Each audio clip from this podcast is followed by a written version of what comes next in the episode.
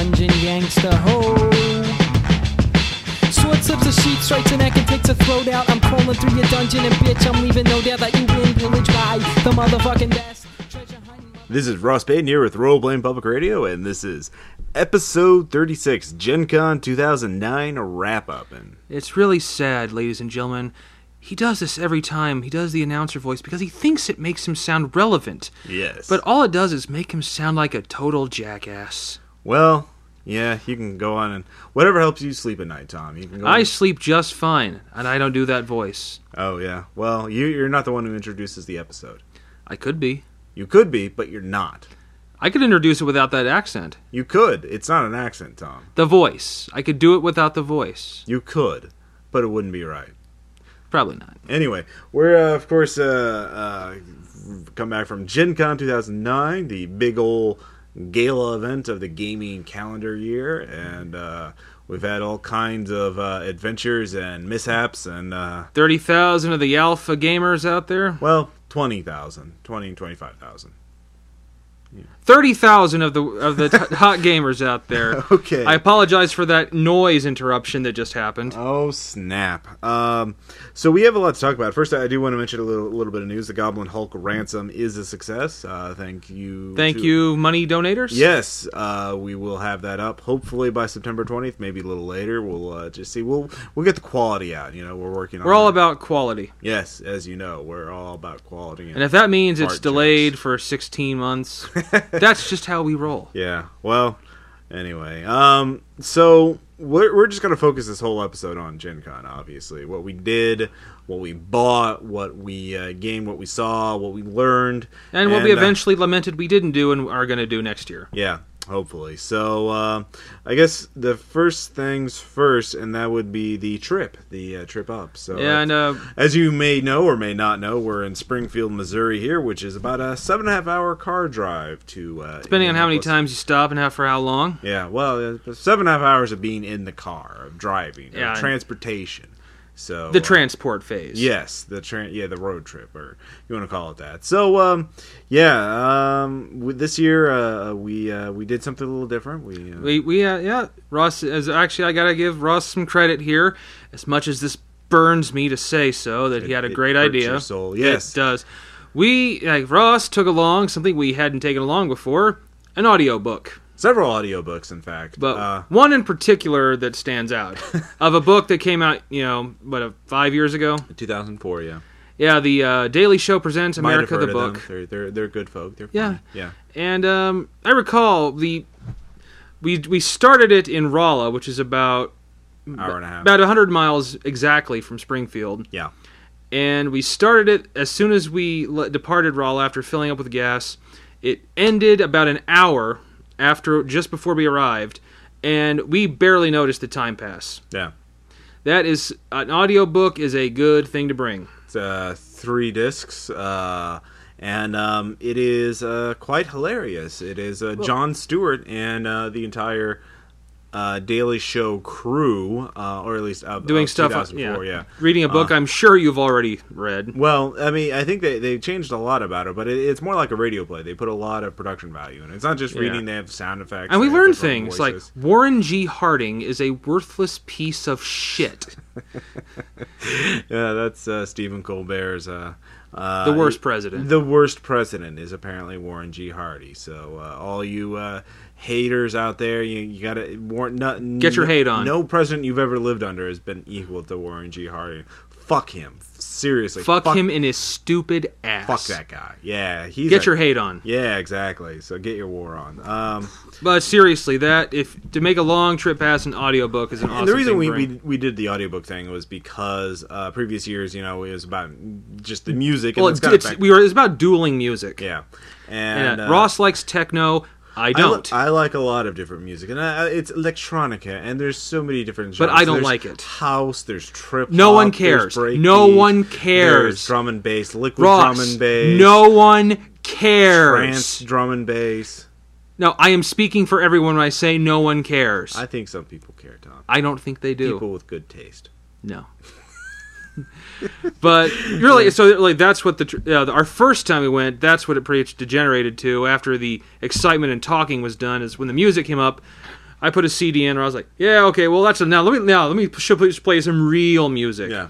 and then that was about ninety minutes of audio agony Uh, of the same notes over and over and over. yes, and over because uh, the music you listen to is so noted for its variation and uh, there's more variation than that techno crap. Uh, yes, Tom. Yes, there's more variation. See, we're explaining to you why we decided an audiobook just was give a good idea. sample there. So, Yeah. um, anyways, that, that that's a road trip. So, uh, if you're going on on another road trip uh, with people with different varying tastes, I select the middle ground. Find some audiobooks or podcasts. Perhaps you could burn podcasts to audio Yeah. CD. Now we refrain from uh, from listening to our podcast because then we would just probably really get smug. Yeah, be like, oh, it's so great. And, well, and Aaron was the only other person in the car, so it would have been us like, "Now you see, Aaron, you see what we're doing here." It says we're going back and forth. well, you know, actually, I was talking about other podcasts. You know, like the the the, the many other like Ross, RPG you're a douchebag. Shut up. Um, or even horror podcasts or film podcasts. There, there, there are a variety But of podcasts. we can listen to ourselves and yeah, anyway. listen to our genius. Well, we're, we're we're sort of going off topic there. Um, Well, that's what we do. So that that that's our little tip for uh, road trip. Oh, Uh, oh no, and uh, the other prep, you know, other thing to avoid all those long stops for food.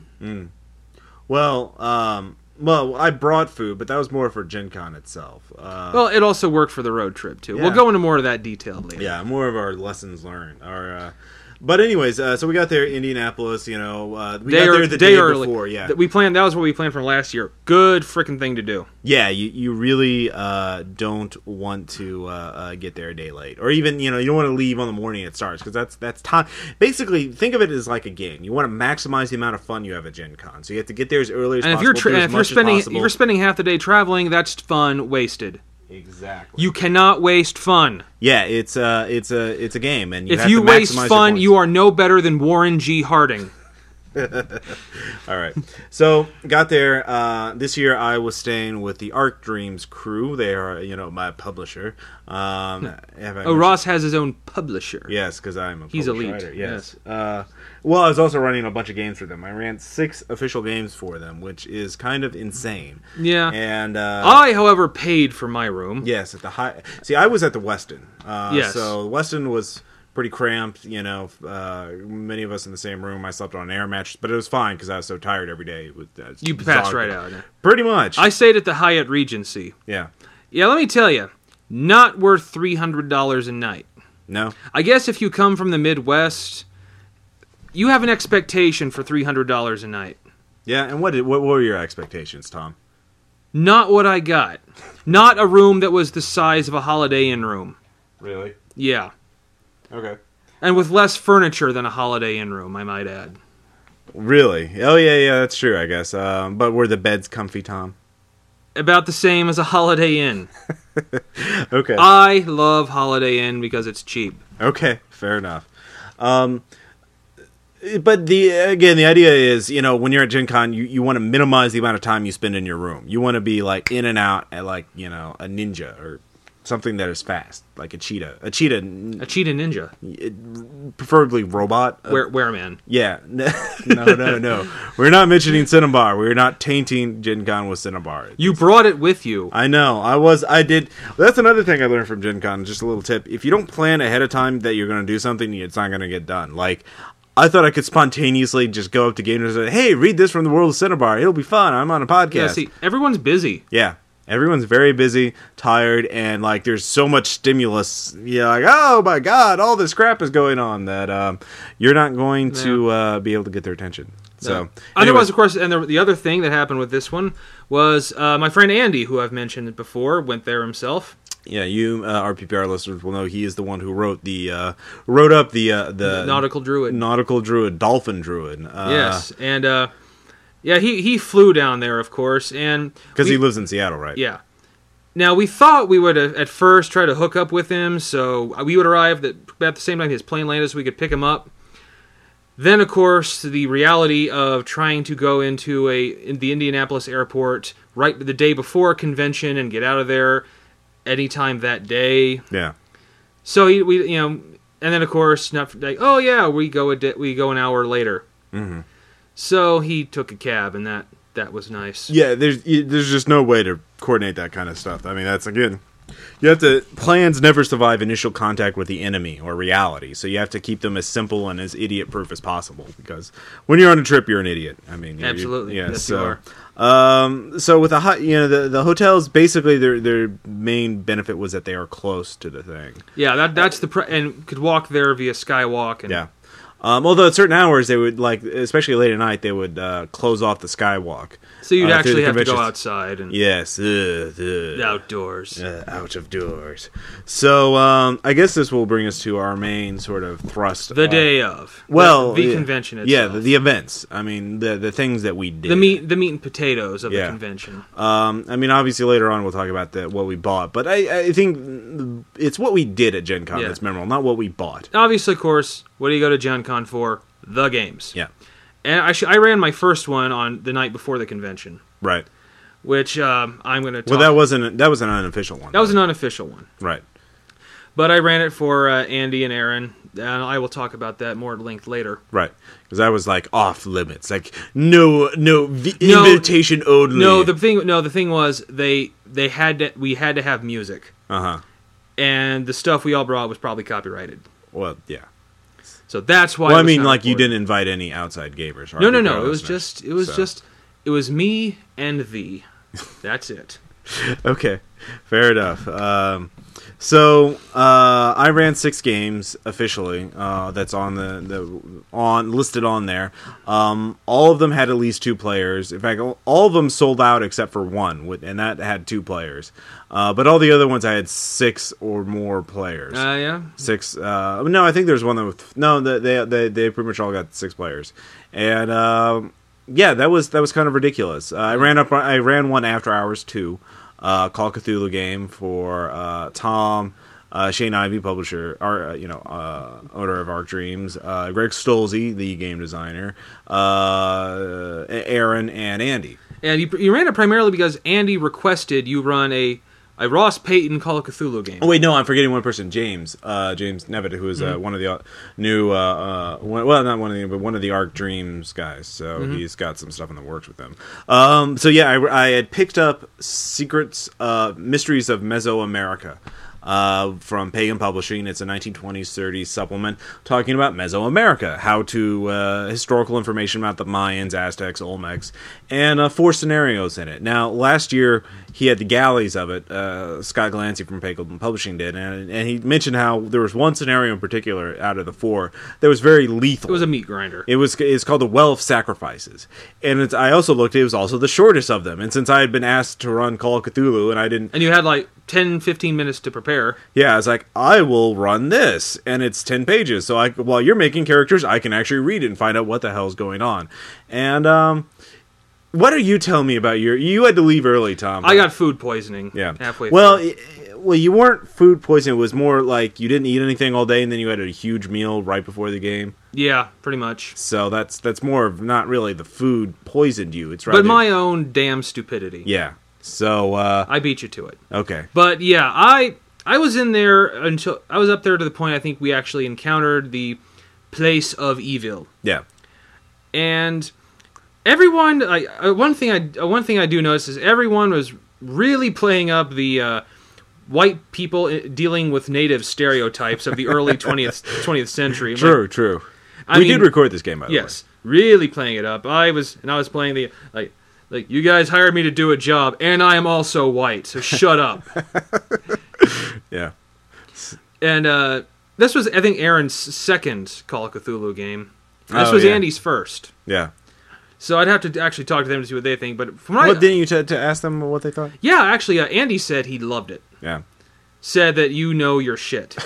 you Well, got you got praise from Andy. I know, right? That's Uh, hard. That's hardcore. yes, exactly, because he's he's one of those people who looks down on tactical role But- playing. Or Aaron, however, had somewhat of a sheepish look when he came back to the room.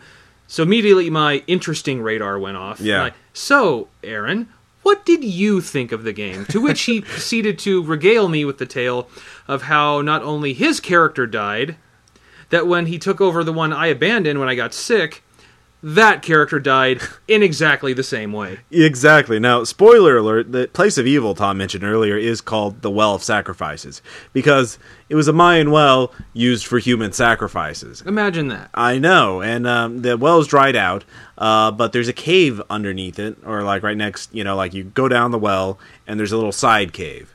You know, limestone, the water dug it out. Blah blah blah blah. Anyways, in this cave are giant vampire bats, blood sucking albino vampire bats that are actually the servants of uh, the Mayan bat god. And um, basically, uh, what they want to do is suck enough blood out of somebody and then vomit it back on a stone in order to summon, awaken their god. Um, here's what here's what ha- how Aaron's first character died. Uh, they're basically crawling into the side cave. He failed his spot hidden check and uh, uh, basically failed to notice the dozens of giant bats right overhead. And uh, this was during the day, so they were all asleep. And uh, this scenario specifically notes they won't awaken unless the players, fa- you know, make a loud noise. And so, what does Aaron do? Like, hey guys, I think I, I think it's clear. Yeah, that's exactly what he did. He yelled to the other players and woke the giant bats up, and uh, he got a. They they started sucking his blood dry. He fell into a pool of water while a bat thrashing about it, trying to get a bat off of him. And uh, I can't remember whether he drowned or whether he had all his blood drained. Well, he was draining strength, so that made swimming harder. And Yeah, so um, he died a horrible death. Luckily, I had I left because of my dumbass food decision. Yeah, So and he took he took over my dude, a much tougher person. yes, because you you're more familiar with it, and you chose a Tommy gun among other Exactly. things. Um, so the player's plan basically wound up being let's go back in the cave and shoot everything. That was Yeah. literally their plan, and I had already shown them that there was a weird ass rock in the center of the well that sucked blood out if you touched it. So they could have like, hmm, let's smash that, or let's destroy it, or let's get some dynamite and blow the fuck out of this. Well, place. it is. Uh, come on, it is Call of Cthulhu and it's dynamite. They didn't. Yeah, but no one ever mentioned the word dynamite. Um, so what they went in there, uh, him and another player went in there, and uh, with shotguns and Tommy guns, open fired on the bats. The bats, Loud noises. there were a lot of bats, and they were already agitated and uh, uh, had some blood in them. So um, they killed Aaron again. And the same way. the same way. And then they summoned their blood god, and all the other players wound up being uh, blood sacrifices or uh, new, the first cultists of the bat god. So uh, I let them choose. See, I'm a nice GM. I let them choose. Do you want to be dead or do you want to be a cultist? I think most chose cultist, but uh, Yeah, they would. yeah. So that, that that's a great game too because Greg Stolze, he's a great role player uh, as well as a game designer. I think he made most of his decisions based on failed occult checks. so Gotta love uh, it. yeah. Um, so why don't you tell me about some of the uh, Okay, the first game, I the first official game I was part of was a, the Star Wars game called Derelict, and I don't know what it was. Well, it was a combination of things, but not a good first official game. I I just have to say uh, it's one of those you have to be prepared to go off the script if you're mm. running something for actual players. Mm. And the person running the game didn't seem to want to leave the script mm. ever. railroading. Yeah, in fact, of the four hours it was the game, the guy, the person running it had to have spent 40, 50 minutes going through the book, quietly reading. And um, the it was just not good. Right, right. Com- the combat was really bland. You know, the, it's the kind of combat that you know D and D gets the bad rap for. Like, make a roll, you inflict this much damage. He attacks you, he misses. Okay, you attack. It's it went along like that. okay. So you know that was my first. It was Andy's first. Uh, and Andy and Aaron were both in this game. I recorded it, Yeah. so we will you know we will post it when it's We will inflict this on you. yes, Is what it's just uh, really bland. Are there lar- are there long periods of time where no one speaks at all? Yeah, and Aaron actually, for to his credit, is he's really trying to breathe something into this. Yeah. He's trying. I mean, he's he thought of a few ideas that the other tech specials like, yeah, yeah, yeah, yeah.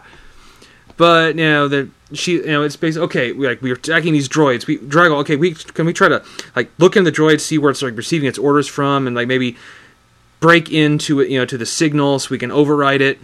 and you know they so they both try it, and she, the person running it, has the deer in the headlights look.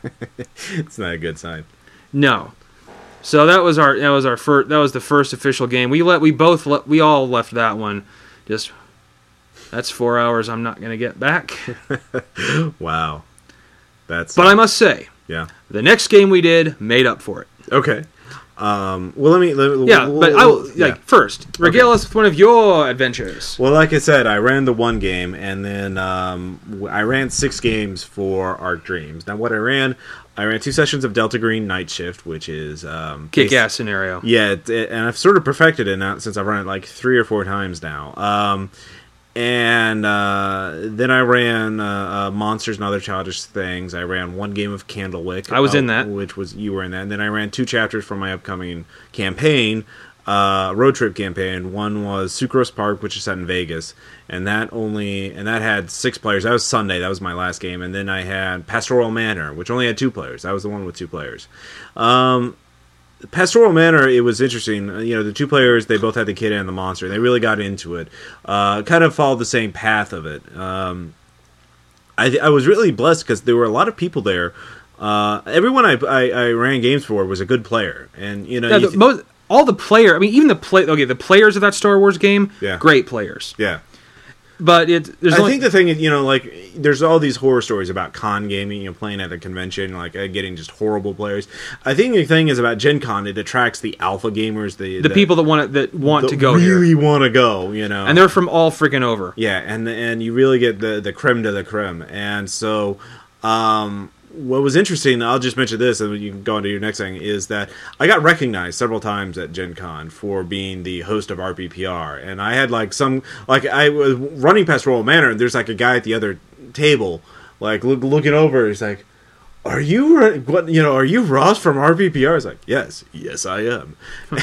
and so you know, it was really cool being recognized, and some of the RPPR listeners out there actually pl- signed up and played in games. Yeah. and uh, it was very, uh, very cool experience. So Pastoral Manor, um, I can't, I don't want to spoil anything because you know it's, It's coming out. Yeah, it's coming out. But um, the players uh, uh, really got into it, and I think they kind of wound up at the same solution you guys did when I play tested for you. You know, The good ending. the good ending, more or less. I kind of, I kind of uh, uh, streamline a little more because I didn't want to. It's the way I've set it up. You can run it either as one session or you could spread out among other sessions. So I kind of ran the quick version, but uh, I think they didn't. They weren't as interested in investigating the the background, and they just went straight to the action. So that was pretty interesting. Yeah. And uh, so go. Uh, let's hear about your good. The game. next game was the day after when I ran Mutants and Masterminds. Well, I, I didn't run. I played it. I, kn- I rarely get to do that, and I'm gonna say that the guy that ran that one knew his shit. And I had never got to play a real game of it where, like, where the guy knew every rule hands down, knew how to, I mean, knew how to run, you know, knew how to run a game, keep it going, keep the players interested. It was just dynamite. It was, it was called Freedom Isn't Free. We were playing members of the Freedom League. I was playing the Armored Guy Daedalus. That I remember that when you did him, it was like, yes, I will go. Yes. You saw it was like a positive Dalek or something. Yeah. Instead of, instead of like exterminate, it's I will help you. He was very. I remember running him as an NPC. He was a very enthusiastic uh, uh, go-getter. Yeah, of guy. very So, yeah, very very nice. um, But no, I I mean I played the la- the la- the combat session. We were fighting the Alpha Centurion, which is the evil version of the Centurion, and we were. It it got to the point where we're all standing up because it was pretty just coming down to you know die rolls who got a better die roll, but it was he was doing it in such a way that he was like okay go and now and you go, so he wasn't dragging it out. It was really quick. And when we finally brought him down, we actually like you know not cheer but you know slam the table and and, you know, in celebration. By the time I left, like, I loved that. Andy's like, eh, I didn't. he's not so much on the, uh, the Yeah, well, dice it- rolling. Yeah, it's it's not. Yeah, that's not his idea of what good combat is. I'm like, dude, we were on our feet. Come on. Fair enough. Fair enough. All right. Um, let me let me talk about Delta Green Night Shift because that was uh, two sessions. Now the basic idea is you start out as uh, I will spoil a little bit of it. If you've been on the Delta Green email list, you, you probably you know you, you start as heavily armed uh, special forces soldiers defending a mall. And uh, you think, well, that's odd, that's unusual. Well, yeah, it is. So uh, the whole idea is that the uh, players trying to figure out why the hell they're there in the first place and uh, what's what's really going on. And um, it, it's kind of, uh, I think, a David Lynch Lynch kind of movie version of Delta Green. I think I, I play I played Or Terry Gilliam. yeah. Now there are a couple of now I'm going to be running this at Dragon Con, so I don't want to spoil. I'll, I'll- fully spoil it and write it up after Dragon Con. Until Fair then, yeah, I'm going to keep the wraps on. But I, I do want to say players in the two different groups had different decisions. For example, the NPC McCready. One of the player, uh, one group uh, let him be. The other group uh, arrested him and then shot him in the head while he was in custody. So uh, very different reactions. I like. It. What's interesting now is I want to run it a whole bunch more times to see how every group reacts differently because uh, certain encounters, like the the very infamous one that you know you you know what I'm talking about the the kiosk, um, you know with the, the big crowd. Uh, one group they're like, oh, that's kind of uh, interesting. The other group just totally lost their shit. I mean, they just like could not No witnesses. Almost like they we're shutting this place down. Where they just did not. They like. It's interesting how the how different groups reacted. Homeland Security. So if you ever get a chance, you should run the same scenario several times with different groups because you get different reactions, and I think that's one of the great joys of gaming is seeing how different groups of people react to the exact same thing. And uh, so you'll and I recorded both games, although I think on the first one I was running solely on batteries. And uh, I think I may have missed the last couple minutes of it, so Yeah. we'll, we'll we'll we'll we'll see. Hopefully, you know, uh, fingers crossed. I remember how it ended up.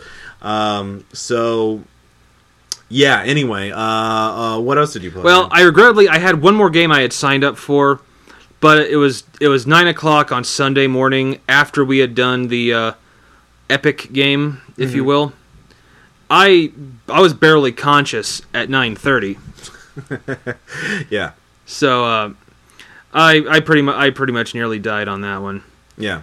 But that was the, those are the only game official games I was involved in. However, I was involved in your Candlewick Manor. Okay, well, do you want to talk about that? Yeah, let's talk 'Cause about because that's Candle- sort of like what I was going to mention next. Um, Candlewick Manor, of course, is a setting for monsters and other childish things. This is actually writ- written by the, the, the game's creator, Ben uh, Baugh. Mm-hmm. And uh, it's basically imagine Edward Gorey, the Addams family, a series of unfortunate events, and the X Men. Because you're all like playing orphans who are abandoned in this weird 1930s town called Candlewick.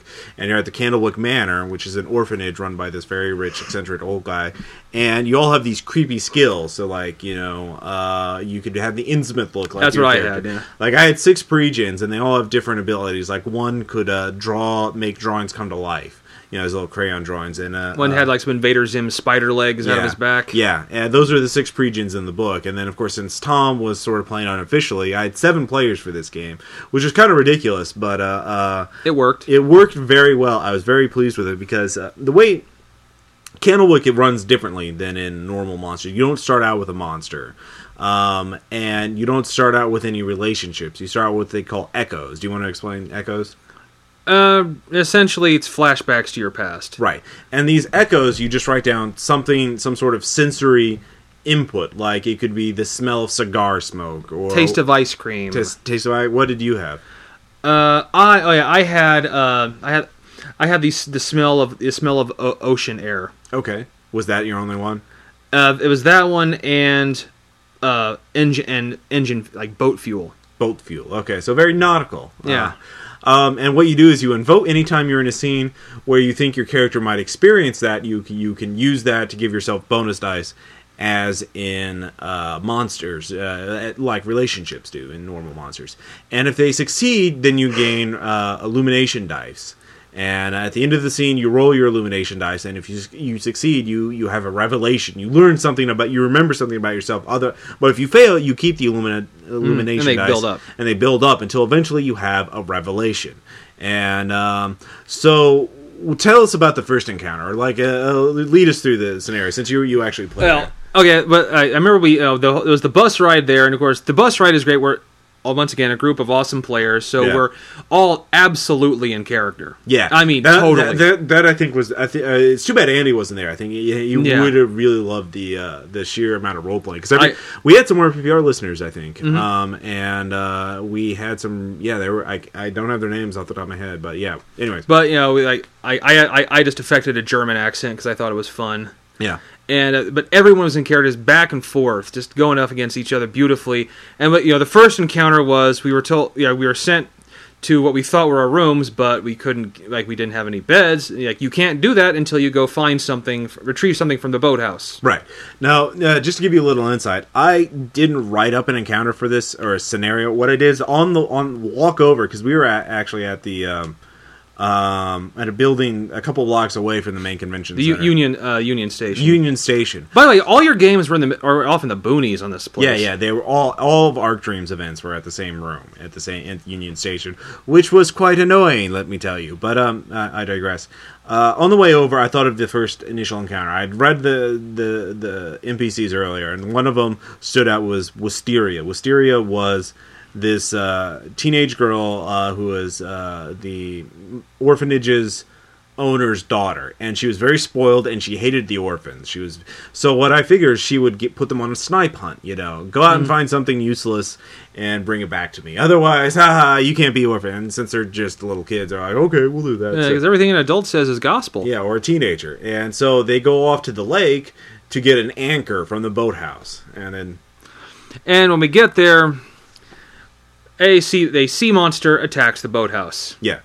And you know it's it's a boathouse that's on the water itself so the whole boathouse is pulled away from the shore into the middle of this lake where when we have to then we then we then have to get back to the shore. Yeah.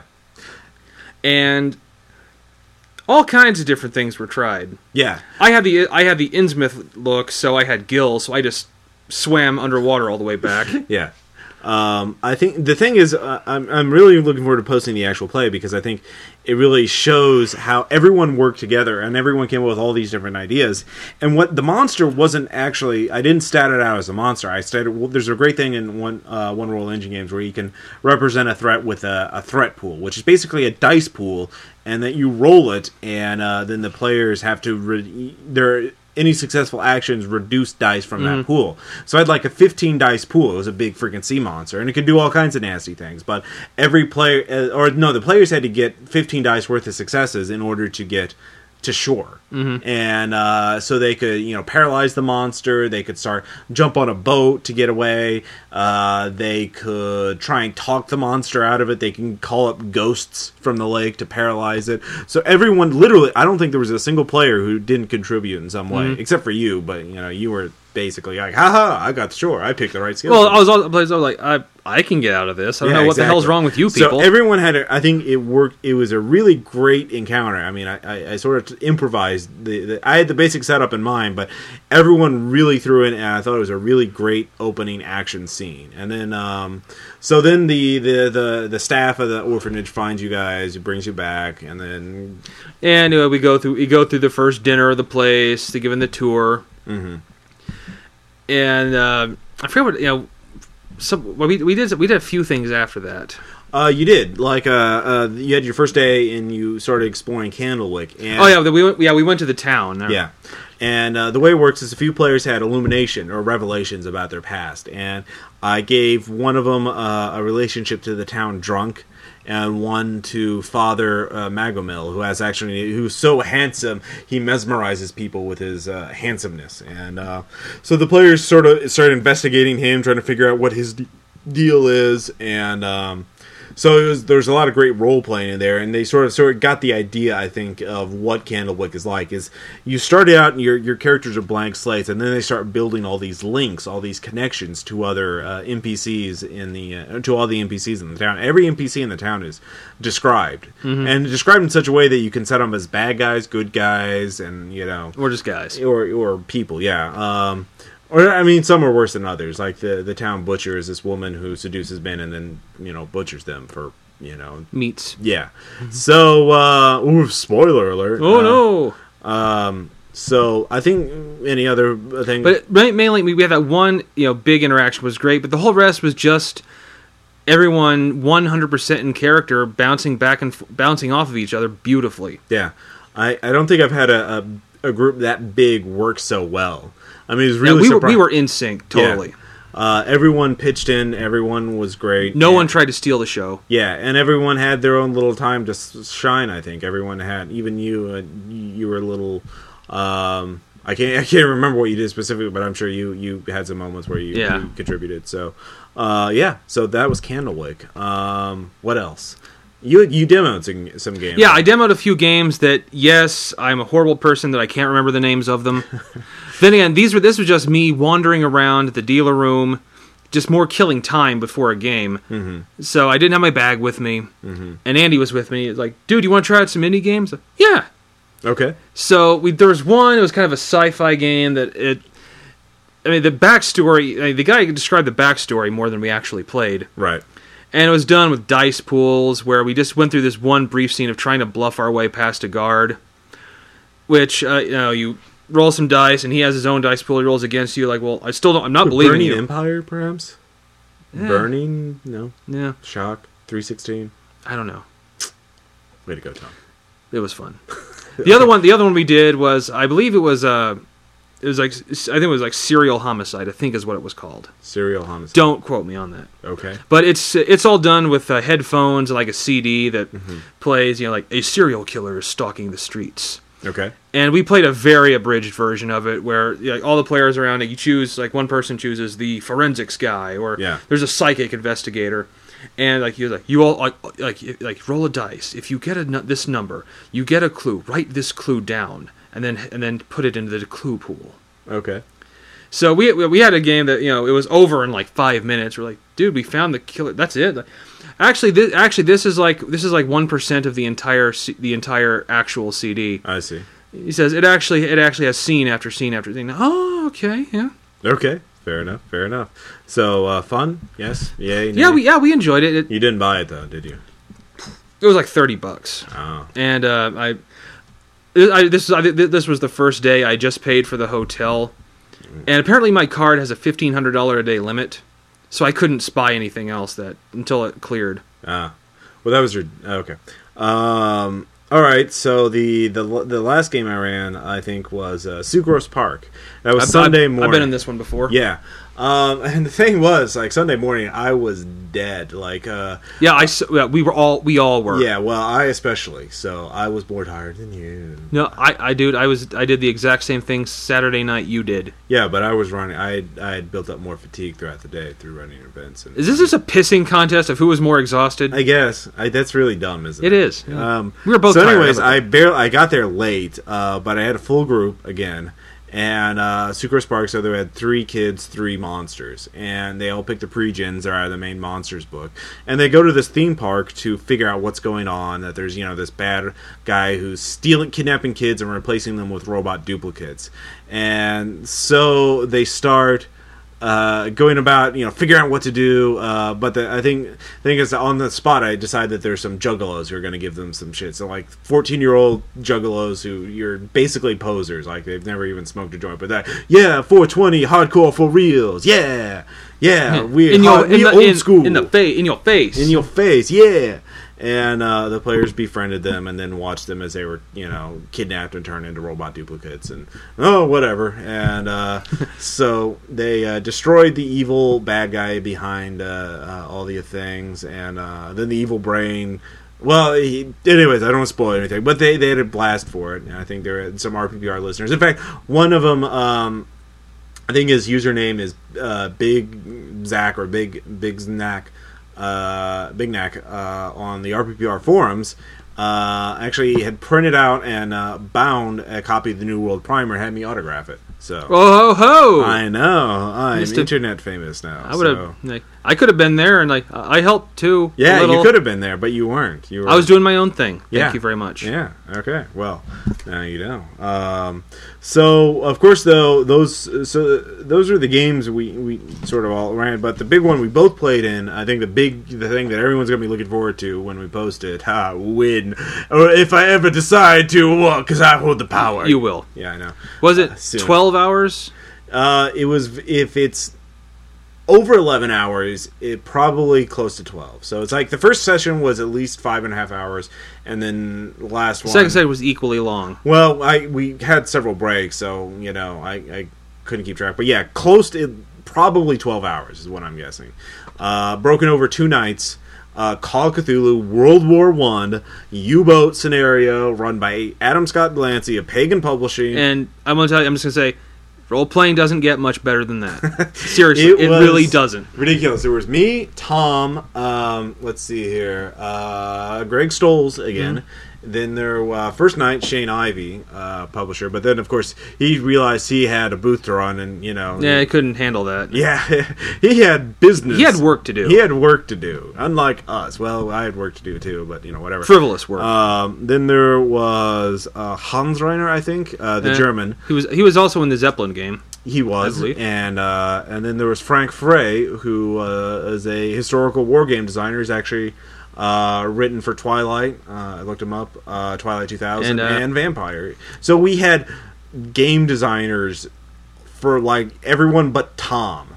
So uh, the German guy. he- I'm an aspi- and I'm I'm aspiring. So yeah, so a game with run by and played by nothing but history buffs and game designers. I and I am a history buff. yeah. So I really think I need to get at least like one college credit for attending. Yeah, I think you- because uh, it, it was it was pretty insane to have a level. Of when you ask like the simple question of can I take the Maxim with me? yeah. And like, well, I see, it, it doesn't have it. You know, it has like With this, this model, does it has a pintle mount, so you can't really. It doesn't have. We you the U boat wouldn't even have a tripod to carry it with, and blah blah it's blah. like, blah, it's blah. like all the weapons are stored in this part of the ship and are this kind of container. and have this many rounds and this many stick grenades, but you also have shuttling charges, which is, which is the, it's not C four, it's a different type of plastic explosive. And um, let's see. And then, of course, then you know Frank would jump in. Actually, I believe the first model of that weapon was actually called this. and, like, so, and this is from like, and like, and, like these uniforms are from the Battle of Trafalgar. so old. And uh, uh, well, yeah, I shoot a can. Like um, highlights for me, obviously, I played uh, part of the gun deck crew, and um, Because you you know, World War One. got gun skills. That's uh, done. Yeah, U-boats in that era had uh, cannons on them because they Deck guns. Deck guns. Um, so you would come up and shoot the hell out of a ship. Yeah, yeah. Fun fact, which we learned, torpedoes were actually considered bad. You know, unsporting. Yeah, The well, normal the normal thing is to get them to you know abandoned ship. You know, to pull alongside them, point your deck gun at them, and say, "We're going to inspect your ship, and if any war material is found." The ship is, you know, the ship is evacuated and the ship is scuttled. I think it's more of a matter of logistics and the fact you only have ten torpedoes on the U-boat and you had 160 rounds for the cannon, and uh, quite a few And more but, for you know, the was- but we learned it was mostly boarding actions. Yeah. So um, what we did is uh, obviously the the you, the first thing we did, of course, um, we went you know from our uh, uh, went on patrol. So And I gotta say, okay, I love the part where he, before anything scary happened, Yeah. he we, we just had like, all right, I'm just gonna let you actually encounter a ship target and you know go through the process of sinking it. yeah, So we do. We, I, I'm playing the hydrophone operator. yeah, with a wicked, wicked cool listen check. So we, you know, find a ship, line it up, do all the rolls, hit the torch, hit the ship twice, you know, cause it to sink, and the Hans, the German guy, was hmm. he was the only other officer PC. So the captain's like, "Would you like to look through the periscope?" And I love it. He says, "Sure." Looks through, like, "Give me a SAN check," yeah, which was okay. It was the ship was transporting horses. yeah. And there, one you see a horse leap off the ship and crash into one of the lifeboats and break it in half. Yeah, and then, then Scott had to. That's based on fact. That actually happened, and Like, I'm like, You're welcome. yeah, like wow, I'm even more horrified than I ever was before because World War One was even more horrific than I ever thought, and that and I knew it was pretty fucking horrific. So, So, uh, yeah, our like my soul is crushed. I am full of fear and, and loathing. wow, even even the U-boats, even the naval stuff was really, really, really, gr- you know, dark and yeah. Then of course after that we get into the scary shit, yeah. and which then came upon Ross's finest moment. Yeah, this was like apparently uh, it's a first. Well, obviously personal first for me, and apparently uh, uh, uh, very rare for any Call of Cthulhu to get to fire a cannon in i- as part of a game. And so I fired the deck cannon and hit it with two out of three shots. Uh, the ship that we were trying to catch up to, like we were going, it's a merchant ship. um, that wouldn't That- pull over for us. Which is actually like that's weird. Yeah. So uh, we open fire on it. I shoot two into the uh, uh, the aft of the ship. Uh, The stern. The stern. I'm sorry. And uh, Both are correct. I get to roll damage for it, so I do like 90 points of damage on average with each shot. So uh, that's a lot. And apparently, and, uh, apparently, ship merchant ships that there had wooden interior walls, so it caught on fire. Which apparently I, I did not know. I now you do. Yeah. Now I know that. And uh, Um, uh, they they finally started to abandon ship and row toward us. yeah. And anyone who's ever played Call of Cthulhu, they're wearing Innsmouth clothes. Yeah. The Well, rain, you know, the rain jackets, the you know, ro- you know the hat, hat- big hats. Yeah. In August In August. in the Mediterranean. yeah. So And I think one of the best moments is you know we're demanding you know disarm, yeah. and we they start seeing guns and pistols start being thrown over the side. Yeah.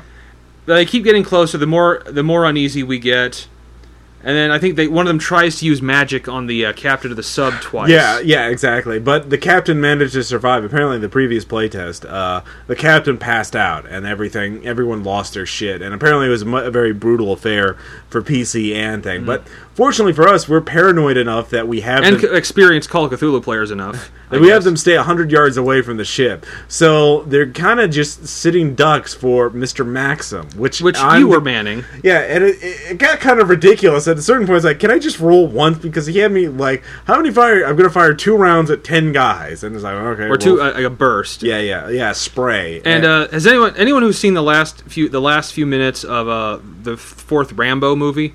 That's what we were doing to them in, to the Deep One hybrids. oh, the- I got an impale. Oh, I hit with both rounds. Yeah, don't roll. yeah, you're, you're turning you're turning those rowboats into lunch meat. I think I wound up killing 16 or 17 out of the like 28 that were on the two boats. So uh, yeah, that was uh, that was pretty satisfying. Um, although I think Scott got a, a little overboard with the hit locations. Having to like, if I hit a guy with two rounds at the maximum or one even one round, do I really need to know where I hit him? But yes, apparently so. So uh, that was uh, quite entertaining. Um, And then uh, we go in there and we find out that they're up to all kinds of shenanigans. They have a bunch of orphans in their hold, you know, Children. children. which uh, the, so we go to this one neutral Spanish port.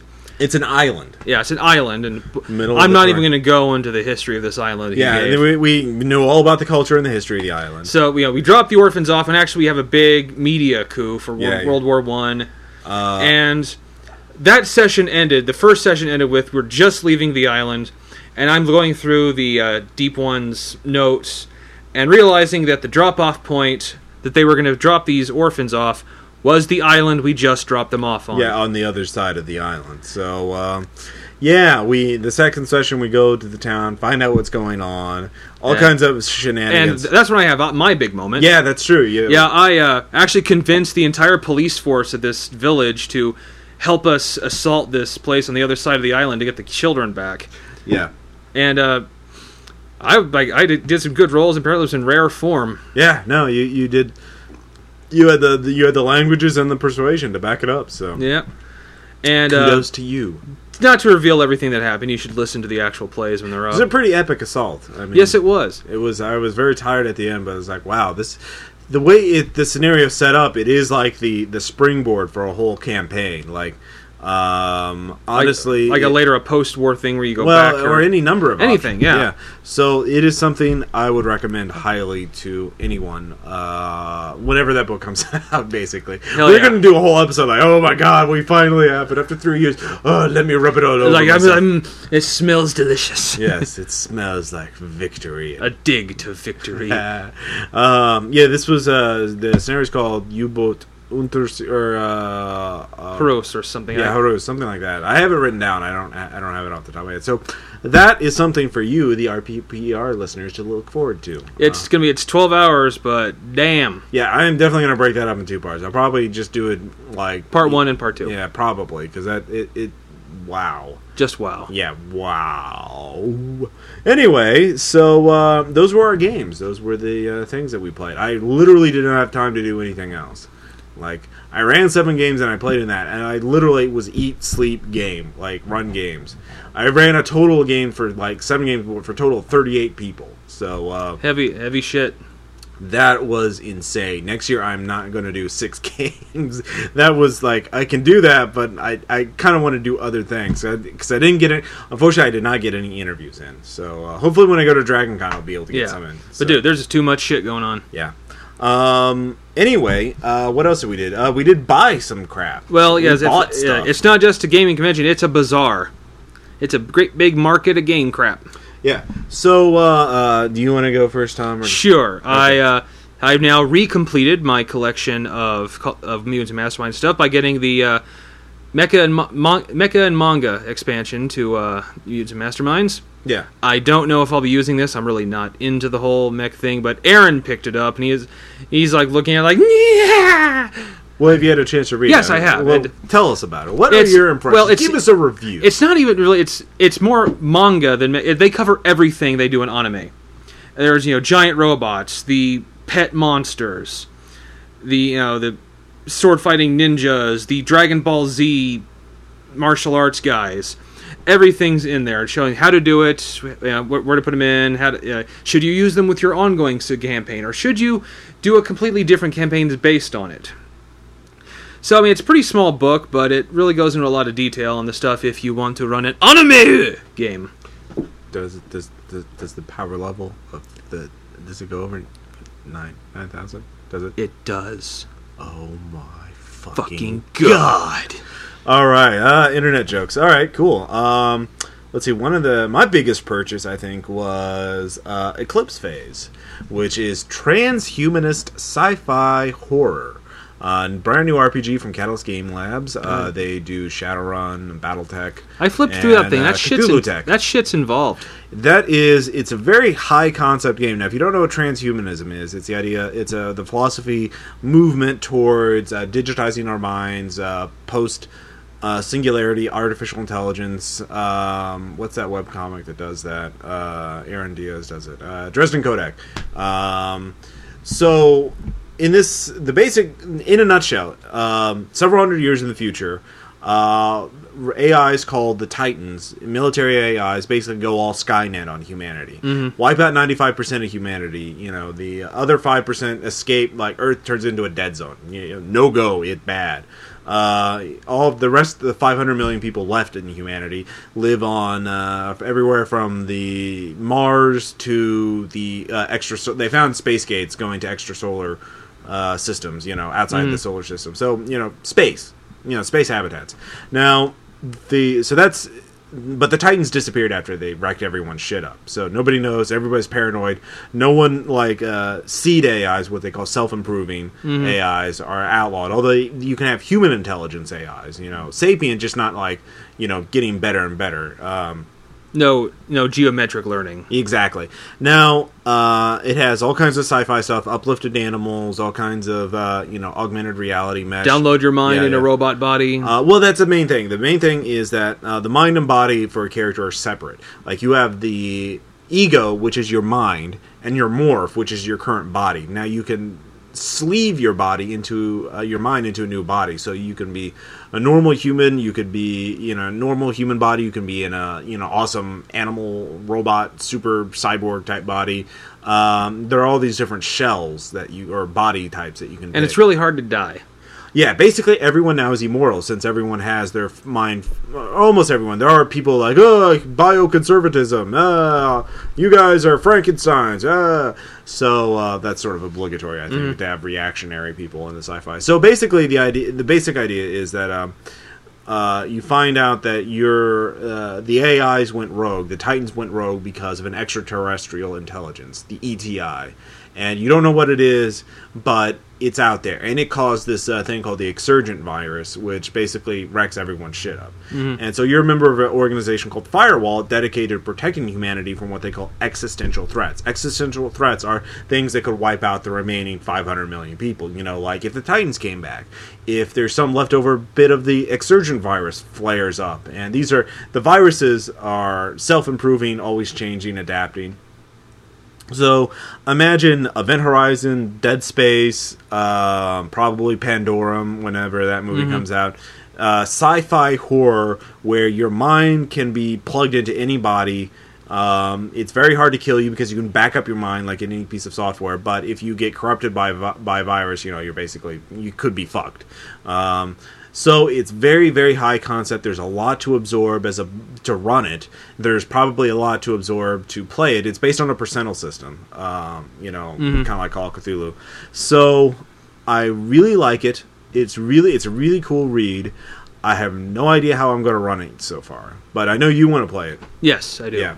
Um, so I'm basically at some point you there will be an actual play of it. I will run at least a couple sessions of it, um, but I, I need to spend some time to really absorb because the book. The only flaw of the book that I can see so far is that it does not have an opening scenario. Which I think with it, this is It such a high concept thing, it really needs because you read it, you're like, "Wow, this is awesome! Oh, this is great! what the fuck am I gonna do with this shit? Because I mean, like, how do you get your players like your mind is separate from your body? You live in space, no faster than light travel, except from space gates, aliens, Titan AIs. Go. Yeah, it's like holy shit, what am I gonna do? You know, it's uh, it's a lot to absorb. So Yeah. um, yeah. That's my biggest purchase. That it premiered at Gen Con. I uh, they only sell like twenty five a day. Although I think it's out now. I think you can get it for you can buy it now for monies. Yeah. Oh, one last thing. It's Creative Commons, which uh, means you can uh, uh, use it and as long as you don't make money off of it. Like you can copy the text and use it for your own purposes, or the images, or all kinds of stuff. So uh, that's very, very cool. Very transhumanist of them. Yeah. Yeah. So uh, that is, I think, the first Creative Commons major RPG release. I, I'm not sure, but it's very, very cool. I would recommend it to everyone. Just even if you're not going to run it, it, there's so much shit in it. It's hard not to find something in a modern or sci-fi game that you would like. Oh, I want this. This is neat. So Exactly. anyway. I also bought uh, a game called Shard, which is uh, anthropomorphic animals in a fantasy setting. But the player makers this one took it and said, "All right, we're going to have the uh, the anthropomorphic animals, a fantasy setting, and then everything else we're going to make like we're going to try to make like you've never seen this shit before. You will not like this shit. Like this, none of this will be familiar to you. You're gonna have to read this shit and learn it because every single thing in there, there's no, nor there's no just generic fantasy in it. Everything is like foreign, has a weird theme. You know, everything like every name of everything in this book, from every plant, every animal, every continent, the world, is a very it's a hard to pronounce foreign kind of foreign sounding name where you really like you better if you're going to run this you have a lot of shit to learn kind of like that game you talked about Well, are there any like really like high concept things like you know? well it's like the like the world itself isn't solid. It's like it's spherical but it's made of chunks that are held together with whatever. No one knows what they're held but there's like great huge gaps in the world. And it's and you know, apparently the big opening story suggests that the animals the humanoid animals came from a human starship eons ago you know that dropped them off on the planet and they you know took over and you it's there's there's so much shit in there that is just not what you would consider you know you can't just you know be a, like I play D&D so I know fantasy. No you don't. This is a book I'm still reading it trying to get it all down Are there any like new mechanics or like uh, uh, character types? I mean, is it like swords and sorcery type of thing? swords or? and sorcery magic all magic is ritual there's no spell lists and just spells okay. Uh, there's like it's you know they've got you know gunpowder you know early gunpowder weapons magical uh, and there's no metal nothing is metal in this game everything is either a crystalline or got or gotten from an organic source like wood or sap amber stuff like that Okay. So, would you recommend it or? I would fr- from what I've seen up to now I've got I think I've got about 45 to 50 percent of it down from what I got what's a bit I've read I do recommend it to anyone who likes a good fantasy game okay. What about the mechanics? If you had a chance to play it out, that's one of the among the 50 percent I'm still trying Okay. to get down okay. Fair enough. Um, let's see here. I picked up a couple of zombie games. I know this is going to be shocking to you. I picked up uh, John Wick's new Shotgun Diaries, a zombie survival horror RPG. It's got a, a very novel approach to it. It's uh, in a composition notebook held together with a rubber band. All the pages are loose leaf and they're all torn at the edges, so it looks like you know you, you ripped it from someone's diary. So It's Shotgun Diary. Uh, very rules light. There's only like 16 20 pages worth of material um, all based on rolling d6s and uh, you know kind of indie rpg like very kind of clever game mechanics. Um, i look forward to running it's definitely a game you can run as a pickup game. Like it's much simpler than all flesh must be eaten. It's like you pick a type of survivor like you're fast or you're strong or you're the guy with the guns. Um, and it's uh, seems very cool. So uh, that and then the other game i got is the zombie cinema story game which comes in a little vhs box which is kind of cool. Yeah. Uh, with some cards, uh, dice, and rules. And I haven't really read the rules yet. I haven't had time. But uh, it, again, it looks like more of a board game kind of thing, and it looks. Uh, like it would be another kind of fun, easy to pick up uh, sort of game to run on an off day. So uh, hopefully, I can have a more detailed review when I get a chance to run it for reels. All right. So or play it. Um, what about you? Any, the, the only other thing really worth of note that I got was from uh, it was the uh, the kind of zombies type game from Pagan Publishing, the Hills Run Wild. The Hills Run Wild, where you're playing. Well, I think it's one of four various factions trying to uncover the Necronomicon, like a ghoul group, a deep one group, a cultist group, and a uh, weird fucked up monster group. I forget which one what it is. But it's kind of you know you, you know all the all the locations, it's cards and you know basically, basically like playing the playing the zombies game. So I haven't had a chance to play it yet because I'm trying to you know need to find the right group that wants to play it. But I'll definitely give a more in-depth review once I've actually played it. Yeah. Um, I did get a couple other things. One, I got a copy, uh, review copy of uh, HoboCon, which is a DVD documentary uh, about three guys who decided to go to Gen Con last year, Gen Con 08, with no money, no plan, and uh, see how they survive. So, like, apparently, like they sleep on in closets, uh, you know, on the floor. There's just you know no food, and uh, it, it, it's a very novel concept. I like the idea of it, and the apparently the guys who make it are RPPR fans. So, Awesome. Yeah. So we will uh, both watch it and give it a full review. Uh, you know, it deserves a full review. Um, but um, so that's very cool. Uh, you, we'll have a link up for this episode. You can take a look at if, if that sounds like something you would be interested in.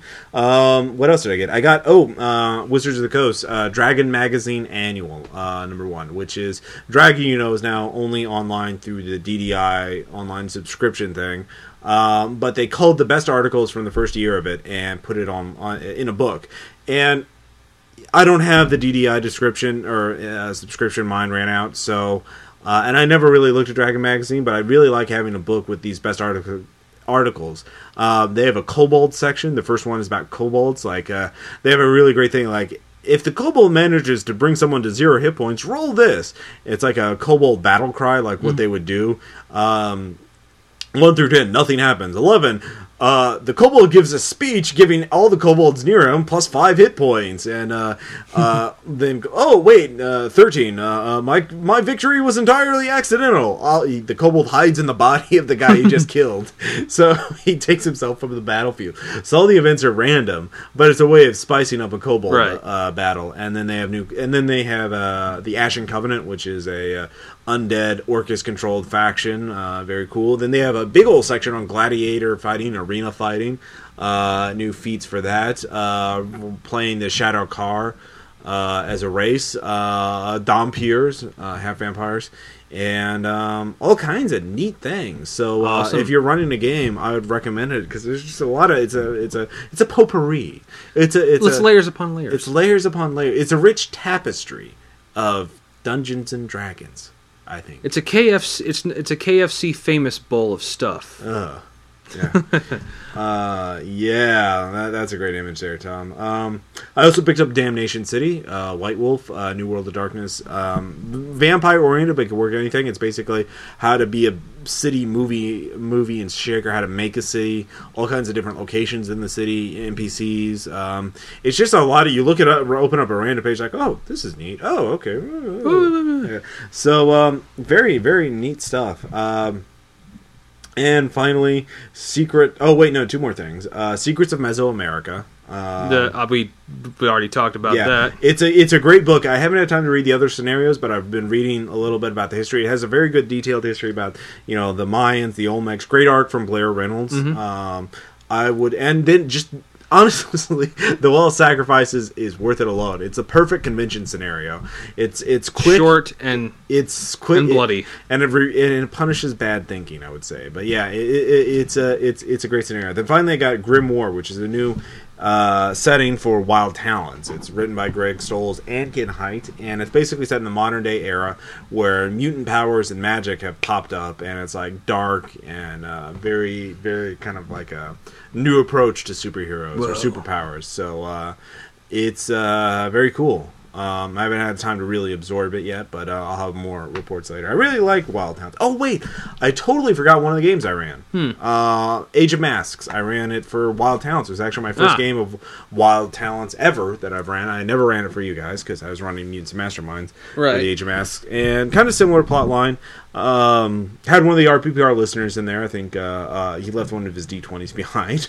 um, but uh, it was uh, uh, I had the players there. They were investigating the murder of another vigilante, and they uncovered the truth behind what was going on, why they all had powers, and why they could all do things normal people couldn't. And and you you know how the Age of Masters. I uh, do. It's a uh, uh, pretty. I, I think I didn't end it quite as I think ended it differently. I got but. Uh, it was definitely a very fun game, and I like Wild Talents. It's um, it's it takes a little getting used to because it's it's you know superheroes. You can build your powers, you do whatever you want, but uh, Right. very cool. So, anyways, um, let's see here. I think the only thing left is uh, uh, really our lessons learned, or and then your of course your anecdotes. So uh, Yeah. The really lessons learned is shop around for a hotel first. Yeah. Um, you can go do like in February, do the block, like register early so you can do the block. You can get the discount. Like they they set aside blocks of rooms at a discount. So maybe next year you can get a room at the Westin for hundred bucks a night instead of 300. yeah three hundred. Wow. That's- One was uh another one yeah, eat light but often. Yeah. Um that's that's key. Is just like you it's a marathon event. It's an endurance contest and you have to keep take care of yourself. You really have to take care of yourself in this. Uh, uh, you you can't just ignore your own body. You can't just like oh I'll man it out. Ugh. No, like for me, I what I did is I, I prepared by buying a lot of food ahead of time and eating it there. Like I bought uh, nuts, peanut butter, jelly, uh, Granola. bread, granola bars, lots of granola bars, uh, Tic Tacs to keep my you know breath clean or you know smelling nice and uh, you're not smelling like ass basically and uh um and then lots of uh, stuff to oh ricola uh to keep my- Lozenges. yeah lozenges like that was very useful because i was running so many damn games um so I kept I, I kept and drinks like water and uh, Dr Pepper to that to wake up with and water to have something to drink. Hydration. Yeah, hydration is key. It's key. Um, so definitely bring your own food up there. Like maybe not everything, but enough to keep you going because you like what you really want to avoid. The absolute main thing you want to avoid above all is convention hall food. Like uh, the actual food they sell at the exhibition hall. Not good. No, you do not want that crap. You do not want that. So, uh, and the other restaurants, that's fine. I mean, but uh, um, Well, that's part of, the, that, part of the trip is I like to enjoy some of the, some of downtown Indy too. well, I mean, it's not like world renowned cuisine. No, it's not, but it's still fun. yeah. Well, um, Shut up. it's overpriced. It's going to be bar food or fast food, and you're going to wait a long time for it. Like the Subway, we waited fucking forever for that, didn't we? It was like I never I never went there. Oh wait, yeah, me I and learned- Jason, I- yeah, waited like half an hour for some uh, Subway, and uh, you, do you really want to wait half an hour for that? But That's mean, why I didn't go. yeah. So um, have your own food ready, and uh, And bring and- an audiobook. Bring an audiobook for the thing. Uh, and like for me I'll, I'll just give a couple lessons on uh, or tips for running a convention game. Running a convention game is 90 like being prepared. And what i did beforehand here's what i did is i had a folder for each game. And what i do in one pocket i would have my scenario notes everything i'd have written for it. Uh, and the other hand, I'd have all the pre-gens. And so I just pull that out, uh, grab that before I'd go, and then, you know, when you get to the table, pull it out, you know, here's stack of pre-gens, fight amongst yourselves. I don't care. Let the blood flow. Yeah, then I'd set up the recorder, the the H2 recorder, and I would uh, pass out postcards, get names and signups. You know, if you're gonna well, podcasts. Yeah, I mean, uh, obviously, Right, yeah. Um, and then just be ready to run it. You know, right from the get go. I think uh, convention goers they don't want the Star Wars experience where No. uh, you have someone who's totally unprepared, unprepared uh, uh, to go. So be ready to uh, improvise quite a bit, and uh, you know don't don't follow uh, the script too much, but have your notes and your pre-gens ready. Like have everything separate, have everything ready to just pull out at a moment's notice, and um, keep keep care of your throat. You know, have those lozenges handy, and uh, keep yourself uh, protected. Because, like, honestly, by that Sunday game, I was dead tired. I barely had the energy to do it. It might have been better that I wasn't since I had to drive back. yeah. So, um, but I managed to power through it and get through it, and I'm glad everyone had a good time. So, uh, it kind of woke me up a little bit once I got in there. And next So- year I will be running things too. Yeah. So uh, we will uh, figure that out. So I think when you're running a con game, just just be prepared. Look at your shit ahead of time. Have your pre-gens ready. Have your notes ready. Be ready to go in a minute in minutes. Yeah. Just Basically, I would like I would be talking about the game itself and like oh the other thing is when you're running the game. Don't assume the players know the rule set. Like a lot of people will sign up for games they've never played before because they want to try it out. They want to see what it's like. So uh, for every game I did, uh, I had a short one roll engine uh, um, lesson. lesson, except for the Delta Green games because they're called Cthulhu. But I had the the you know I was like, here's you roll matches, you roll sets. You know, you're looking for the this is And they they picked up on it. Yeah. Um, everyone got it pretty quickly. Um, also, have more dice than you need than you need for yourself because you'll know not everyone will bring their own dice.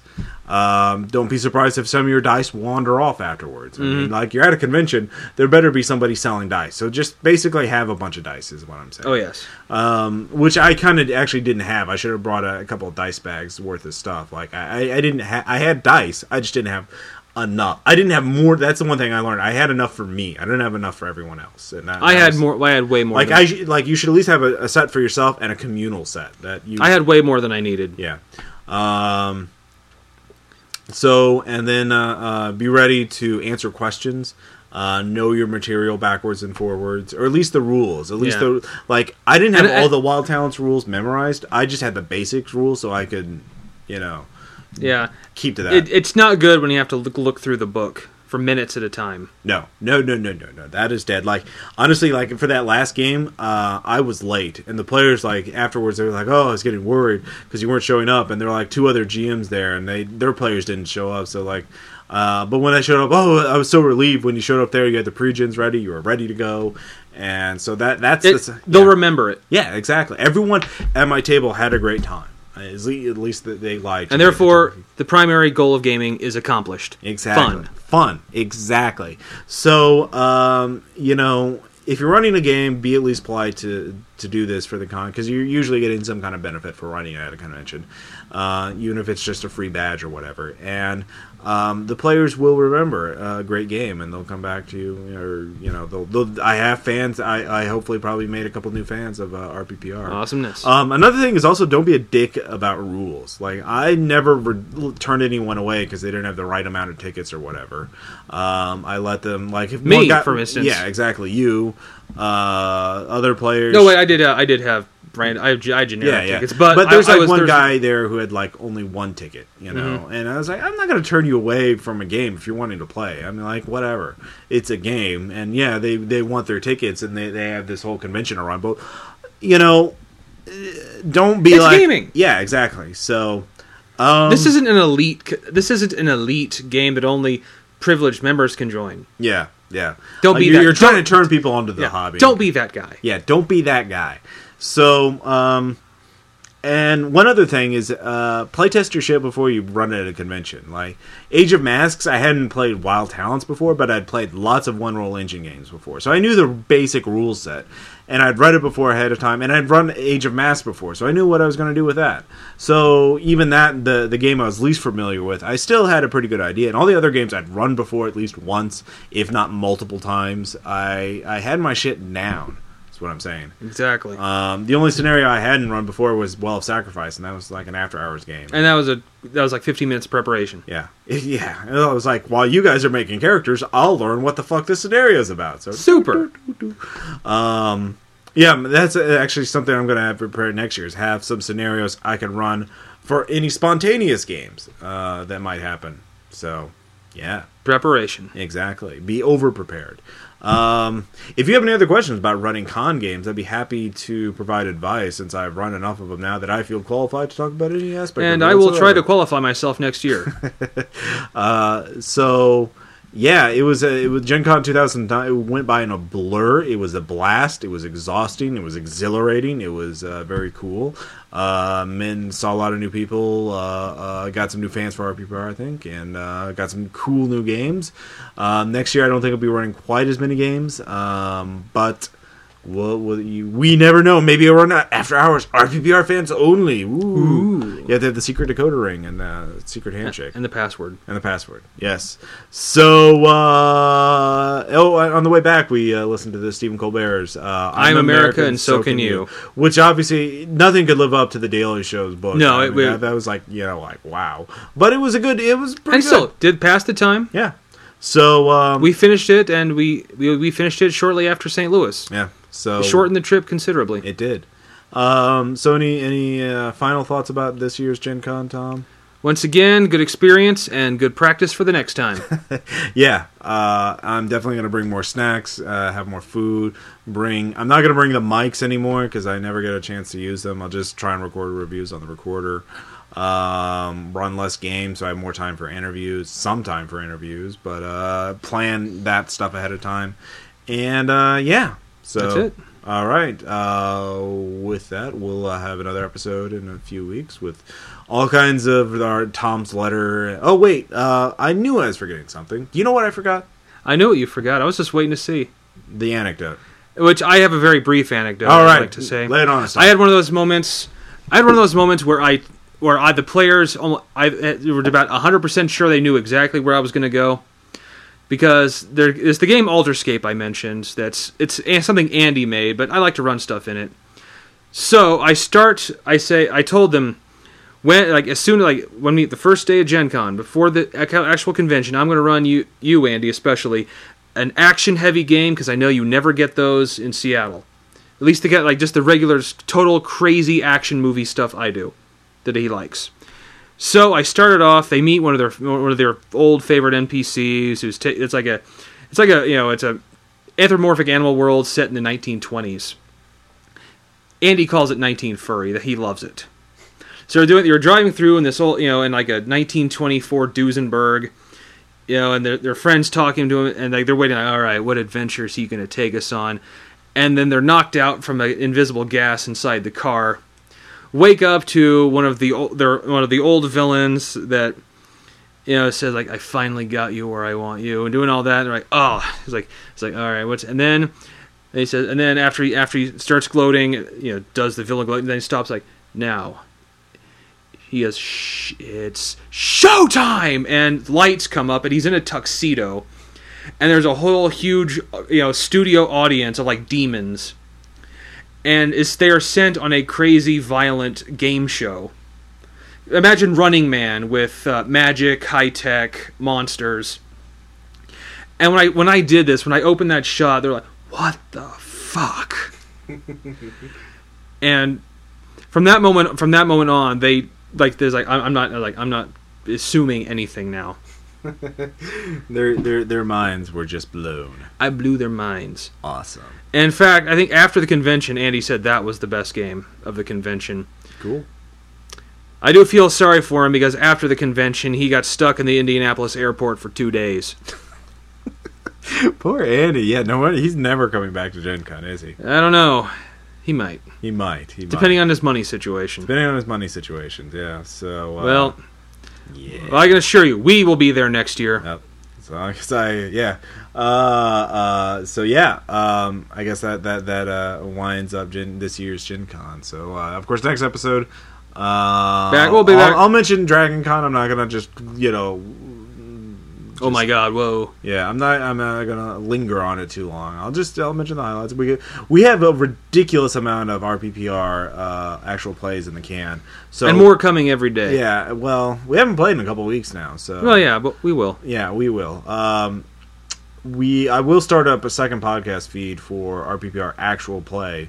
Uh, actual plays, just the actual plays. I'll move all of them out there and post one a week. So all you crazy actual play fiends who just can't get enough. We will feed your addiction. Yeah. Um, We are the enablers.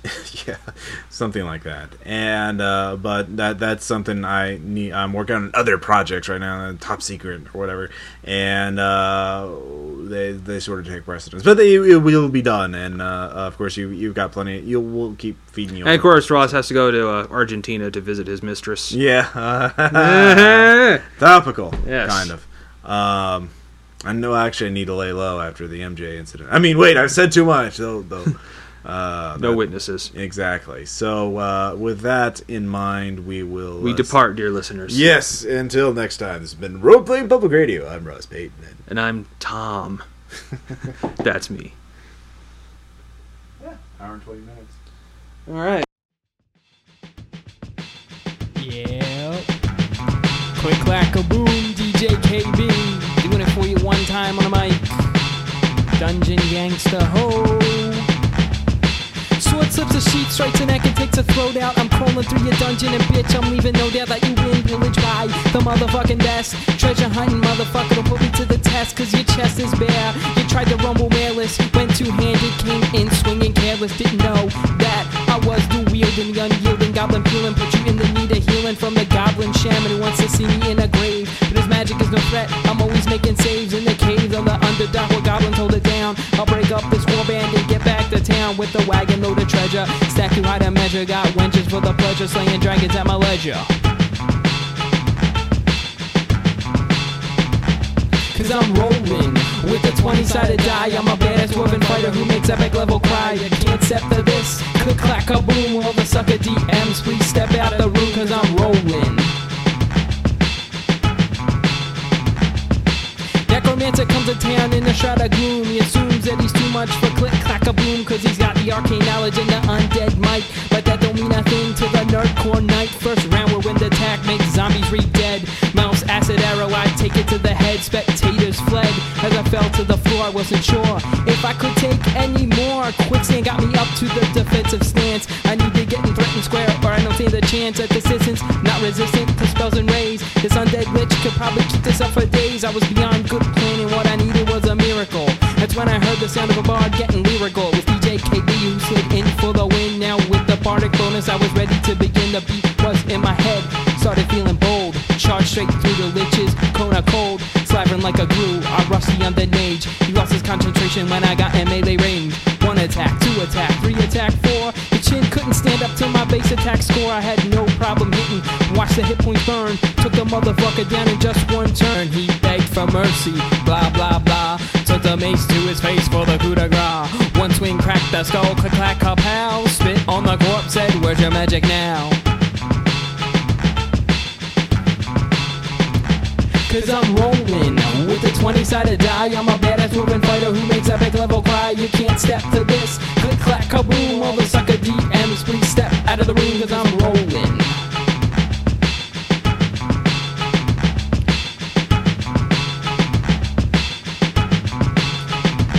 Cause I'm rolling with a 20 sided die. I'm a badass woman fighter who makes epic level cry. You can't step to this.